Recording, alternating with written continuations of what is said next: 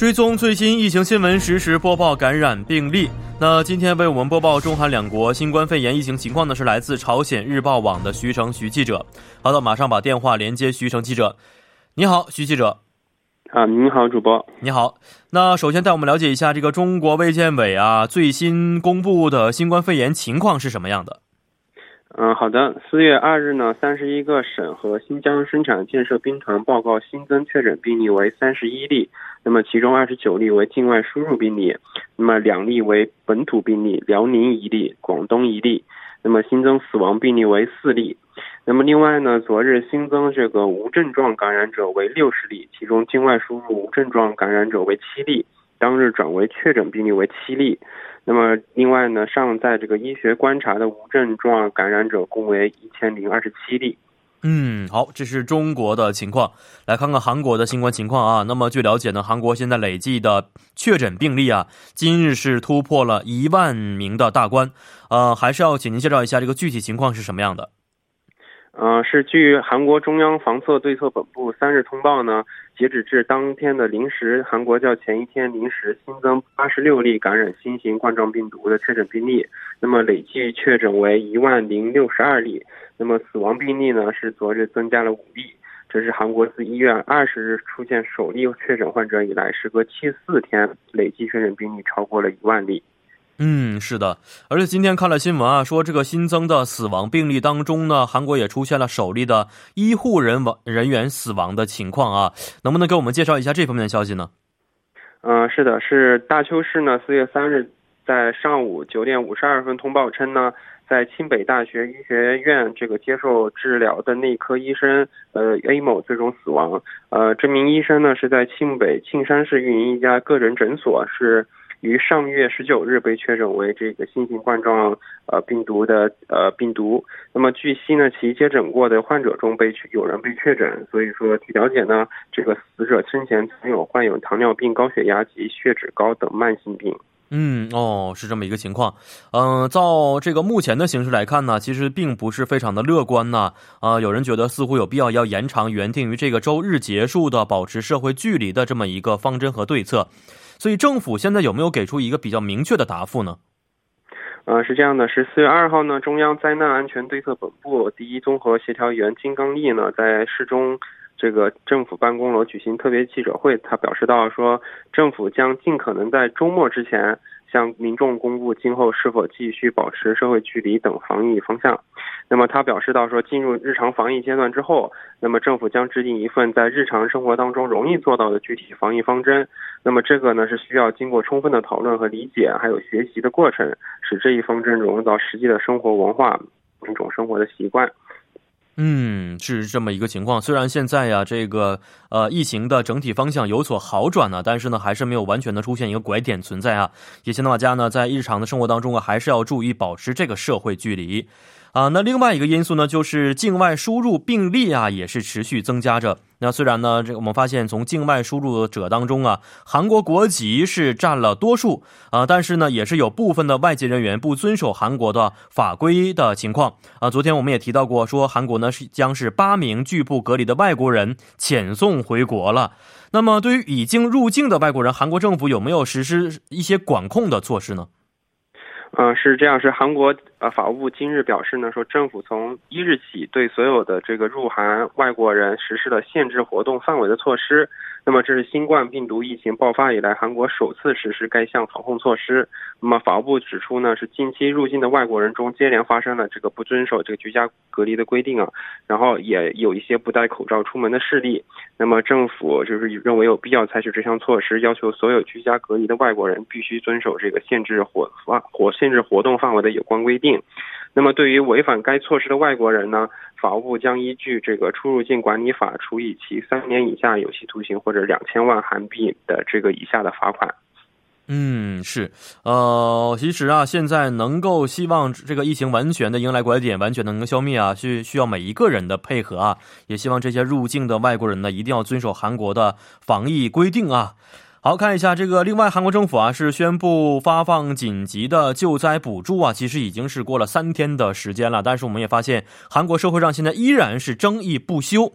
那么这个争议最大的核心问题啊，就是觉得这个补助标准不够明确，而且很多民众呢并不知道自己是否属于补助的范围对象之内。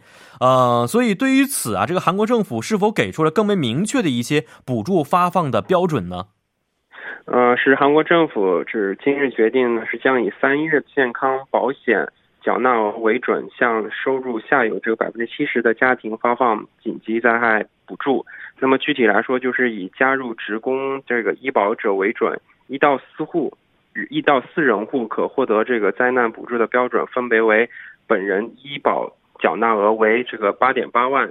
十五万和十点十九点五万和二十三二十三点七万元韩币下的这样的人，这样的这个呃家庭呢，呃，他一到四四人户呢，分别可以获得的补助金为四十万、六十万、八十万和一百万。嗯，哦，是啊，希望大家可以要注意一下这个补助的标准，看看自己是不是在这个补助的范围之内。那么，是否会有满足该标准但是不属于发放对象的一些情况呢？啊，是的，是即使呢是符合收入下有百分之七十的家庭的标准呢，那么另外这样这个拥有这个高额资产的家庭啊，也会在这个选定呃这个紧急灾难支援金对象时考虑排除。那么具体排除的对象的标准呢，计划通过研讨这个相关的材料之后再进行的发布。嗯，是的啊，这个初衷确实是非常好的，但是呢，具体的实施的一些细则啊，还是需要政府出台相关的一些政策。好，今天也是非常的感谢我们的徐成记者，咱们下一次节目再见。嗯，再见。嗯，再见。嗯，韩国蔚山市呢是韩国面积最大的广域市啊，有着举足轻重的经济地位。那么韩国媒体呢更是提到，蔚山地区的经济发展也决定着韩国的整体经济走向。但是现在因为这个新冠的疫情呢，坐落在蔚山市的制造业不得已啊多次停工停产啊，也严重的影响了本地区的经济区域发展。所以呢，疫情之下的蔚山市又呈现着怎样的社会面貌啊？所以现在我们就将电话连接到居住在蔚山市、从事汽车配件方面的金女士的电话，了解一下蔚山当地情况到底是什么样的。喂，你好。你好。你好，你好。啊，您是来自韩国蔚山市是吗？对的。嗯，你好，你好。那能不能给我们简单介绍一下现在韩国蔚山的情况是什么样的？呃，目前已经有四十名确诊患者，呃，隔离治疗的有十八个人，然后已经治愈出院的有二十一个人。然后从韩国境内来看，蔚山的疫情并不是很严重。不过这一周卫生出现了首例的死亡病例，所以还是多多少少让我们。意识到疫情的可怕性。嗯，是啊，魏山刚才也说过，并不是非常严重的地区，但是出现了死亡病例，因此呢，大家可能对于这次啊这个情况啊，呃，多少要准备一些防疫的一些对策了。那其实蔚山呢，作为韩国面积最大的广域市啊，有着很多特别知知名的一些工厂和企业坐落在蔚山市。那这次的新冠疫情给当地的区域经济也是带来一些影响，是吗？嗯，是的，确实是这样的。呃，因为疫情的发展迅速吧，中国封国的时候，蔚山这边的制造工厂面临了部分零件缺失，不得已停工停产，因此这个第一二季度的额度可能避免会减少。可现在虽然中国已经逐渐复工复产了，但是美国工厂又停工了，嗯，还有很多方面原因导致出口量减少。嗯，另外除了我所在的汽车行业外，然后石油化学行业也受尽。国际油价暴跌影响，形形势不太乐观。嗯，我看电视上新闻上说，蔚山地区企业经济展望指数是十年前金融危机以后最低值，包括萨德时期，还有那个中美贸易战呢，韩日贸易期间，呃，也都没这么低过。所以还是能感受到经济不景气，而且就业就业率可能还是会受到一些呃，会受到影响的。嗯，是啊，这么一个情况啊。因为呢，呃，在过年的时候呢，中国呀实施了整个国家的停工停产啊，为了防范疫情。那现在呢，美国的情况呢，可能又出现了这样的一些停工停产的情况。所以呢，现在整个经济啊，可能不是很好，特别是对于这样的一些呃以制造业为主的一些地区经济来说呢，有一个呃比较这个严重的打击。您现在是在什么位置呢？是在工厂里边吗？喂，你好。啊，因为现在可能这个信号不是很好吧，我们的这个啊采访呢暂时中断了，再等待一下。啊，其实刚才我们也简单介绍过，说蔚山市呢是韩国最大的一个广域市啊，有很多的大家知名一些企业，特别是一些制造业，都是坐落在蔚山市当中。所以呢，很多的一些从事技术工种和劳动的工种呢，一直在这些工厂当中去生活。那么在过年的时候呢，面临中国停工停产，面临中国的很多零部件不能及时运到韩国的情况。那现在美国也面临着同样的一些经济危机，所以啊，坐落在蔚山市的很多的一些经济问题，特别是一些啊这个工人们的生活问题，也是我们所牵挂的。啊，现在我们电话呢又重新的接通了啊，跟这位金女士再了解一下蔚山当地情况到底是什么样的。喂，你好。啊，你好。你好啊。呃，刚才呀，我们简单的了解了一下这个蔚山经济啊，这次带来的一些影响。那么我们也知道，其实工厂当中啊是一个比较密集性的场所啊，工人们呢也都是要正常的保持呃正常的工作和生产。那现在为了这样的工作工作和生产，有没有加强一些防疫方面的措施呢？嗯，现在每个人都必须戴口罩上班，然后为了避免有口罩那个发烧的人在不吃的情况下进入公司工作，所以在公司在进入公司大门前，每个人都需要检查体温，而且公司在一些办公处都有一些就是消毒洗手液，然后一周还会发两个一次性口罩。嗯，是的啊，有量体温、发口罩，然后呢还有消毒的一些措施啊，都是非常必备的。那除了这个工厂的停工和停产之外，新冠疫情呢还是给蔚山经济可能会带其他方面的一些影响啊，能不能这方面也给我们简单介绍一下呢？